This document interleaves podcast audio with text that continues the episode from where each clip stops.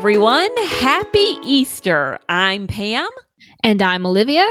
And this is April 10th, also known as National Farm Animals Day, National Sibling Day, and National Encourage a Young Writer Today. Do you know any young writers? Mom, what would you say to encourage any young writers out there? I would say to write about what you know. So if there is something that you happen to know a lot about and you're excited about, that that would be a great first thing to write about because you have lots of information to pull from. That's a good tip. Yeah. For all you classic rock fans out there, today was the day that the Beatles broke up. It is also the day that the Titanic set sail in 1912 and the start of the China ping pong diplomacy in 1971. China's ping pong diplomacy in 1971 was a significant event in international relations. The Chinese government invited the United States ping pong team to visit China, marking the first time American athletes had been allowed into the country since 1949. The visit led to a thawing of relations between the two countries, which had been estranged for over two decades. The event paved the way for a historic visit to Ch- China by President Richard Nixon the following year, which was a turning point in the normalization of U.S. China relations. The ping pong diplomacy served as a crucial moment in the Cold War era and remains an iconic symbol of sports diplomacy. Some facts about ping pong is that when it was invented in the late 1880s in England, it was originally created as an indoor version of tennis that could be played during the winter months. Many names for the sport include parlor tennis, pim pam, pom pom, gosmia, and my favorite, whiff waff. Oh, I think whiff waff has to be my favorite too. I think because I often whiff waff with my paddle when I'm trying to hit the ping pong ball. now for our word of the day. Today's word is bamboozle, which means to deceive or get the better of someone. In other words, it's another way to say you tricked someone. It made its first appearance in English around 1700. The word itself allegedly originates from the French word bombazine, which means to make a baboon out of someone. An example would be I felt completely bamboozled when the magician made the card disappear right before my eyes. Can you use the word bamboozled this week? Our trivia today will be unique. How many sheep are in Ireland? A. 3.1 million. B. 2.7 million. Or C. 5.2 million. We'll come back to that later. Speaking of farm animals, Robert Louis Stevenson wrote a poem about cows, conveniently titled Cows. The friendly cow, all red and white, I love with all my heart. She gives me cream with all her might to eat with apple tart. She wanders luring here and there, and yet she cannot stray, all in the pleasant open air, the pleasant light of day. And blown by all the winds that pass, and wet with all the showers, she walks among the meadow grass and eats the meadow flowers. Oh, I always love a good poem about cows. You know, our Gigi, your grandmother, she has a giant picture of a cow in her kitchen named Bill, and we see him every time we visit. Actually, Thomas always looks forward to seeing Bill. Yeah, he does. And now back to our trivia. How many sheep are in Ireland? A. 3.1 million. B, 2.7 million, or C, 5.2 million. The Irish sheep population is 5.2 million, surpassing the human population of 4.8 million. I think it would be very cool to live in a country where there are more sheep than people. I'm not so sure about that.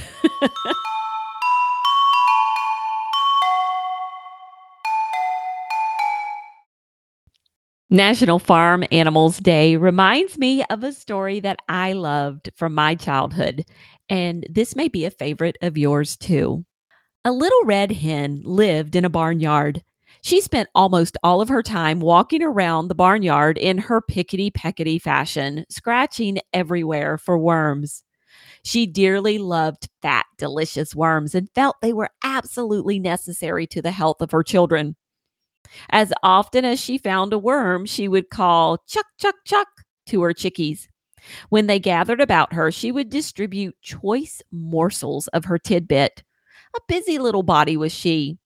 A cat usually napped lazily in the barn door, not even bothering herself to scare the rat who ran here and there as he pleased.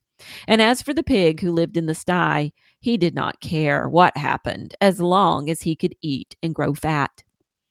One day, the little red hen found a seed. It was a wheat seed, but the little red hen was so accustomed to bugs and worms that she supposed this to be some new and perhaps very delicious kind of meat. She bit it gently and found that it resembled a worm in no way whatsoever as to taste, although, because it was long and slender, a little red hen might be easily fooled by its appearance. Carrying it about, she made many inquiries as to what it might be. She found it was a wheat seed, and that if planted, it would grow up, and when ripe, could be made into flour and then into bread. When she discovered that, she knew it ought to be planted. She was so busy hunting food for herself and her family that naturally she thought she ought not take time to plant it. So she thought of the pig, upon whom time must hang heavily, and of the cat, who had nothing to do, and of the great fat rat with his idle hours. And she called loudly, Who will plant the seed? But the pig said, Not I. And the cat said, Not I. And the rat said, Not I. Well, then, said the little red hen. I will. And she did. Then she went on with her daily duties through the long summer days, scratching for worms and feeding her chicks, while the pig grew fat, and the cat grew fat, and the rat grew fat, and the wheat grew tall and ready for harvest. So one day the little red hen chanced to notice how large the wheat was and that the grain was ripe. So she ran about calling briskly, who will cut the wheat? The pig said, Not I. The cat said, Not I. And the rat said, Not I. Well, then, said the little red hen, I will. And she did. She got the sickle from among the farmer's tools in the barn and proceeded to cut off all of the big plant of wheat. On the ground lay the nicely cut wheat, ready to be gathered and threshed. But the newest and yellowest and the downiest of Mrs. Hen's chicks set up a peep peep peeping in their most vigorous fashion, proclaiming to the world at large, but most particularly to their mother, that she was neglecting them. Poor little red hen! She felt quite bewildered and hardly knew where to turn. Her attention was sorely divided between her duty to her children and her duty to the wheat, for which she felt responsible. So again, in a very hopeful tone, she called out, Who will thresh the wheat? But the pig with a grunt said, Not I. And the cat with a meow said, Not I. And the rat with a squeak said, Not I. So the little red hen, looking, it must be admitted, rather discouraged, said, Well, I will then. And she did. Of course, she had to feed her babies first, though, and when she had gotten them all to sleep for their afternoon nap, she went out and threshed the wheat. Then she called out, Who will carry the wheat to the mill to be ground? Turning their backs with snippy glee, the pig said, Not I. And the cat said, Not I. And the rat said, Not I. So the good little red hen could do nothing but say, I will then. And she did. Carrying the sack of wheat, she trudged off to the distant mill. There she ordered the wheat ground into beautiful white flour. When the miller brought her the flour, she walked slowly back all the way to her barnyard in her own pickety peckety fashion. She even managed, in spite of her load, to catch a nice, juicy worm now and then, and had one left for the babies when she reached them. Those cunning little fluff balls were so glad to see their mother. For the first time, they really appreciated her. After this strenuous day, Mrs. Hen retired to her slumbers earlier than usual. Indeed, before the colors came out into the sky to herald the setting of the sun, her usual bedtime hour. She would have liked to sleep late in the morning, but her chicks, joining in the morning chorus of the hen yard, drove away all hopes of such a luxury. Even as she sleepily half opened one eye, the thought came to her that today that wheat must somehow be made into bread. She was not in the habit of making bread, although, of course, anyone can make it if he or she follows the recipe with care, and she knew perfectly well that she could do it if necessary. So after her children were fed and made sweet and fresh for the day, she hunted up the pig, the cat, and the rat. Still confident that they would surely help her some day, she sang out, Who will make the bread? Alas for the little red hen. Once more her hopes were dashed. For the pig said, Not I. The cat said, Not I. And the rat said, You guessed it, not I.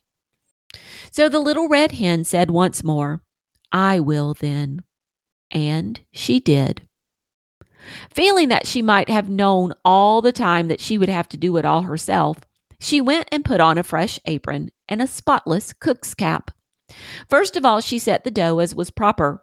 When it was time, she brought out the molding board and the baking tins, molded the bread, divided it into loaves, and put them into the oven to bake. All the while, the cat sat lazily by, giggling and chuckling.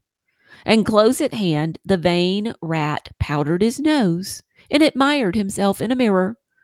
And in the distance could be heard the long drawn snores of the dozing pig. At last, the great moment arrived. A delicious odor was wafted upon the autumn breeze. Everywhere, the barnyard citizens sniffed the air with delight. The red hen ambled in her pickety peckety way toward the source of all this excitement. Although she appeared to be perfectly calm, in reality, she could only with difficulty restrain an impulse to dance and sing, for had she not done all the work on this wonderful bread? Small wonder that she was the most excited person in the barnyard. She did not know whether the bread would be fit to eat, but joy of joys, when the lovely brown loaves came out of the oven, they were done to perfection. Then, probably because she had acquired the habit, the red hen called, Who will eat the bread? All the animals in the barnyard were watching hungrily and smacking their lips in anticipation. And the pig said, I will. The cat said, I will. The rat said, I will. But the little red hen said, No, you won't. I will. And she did.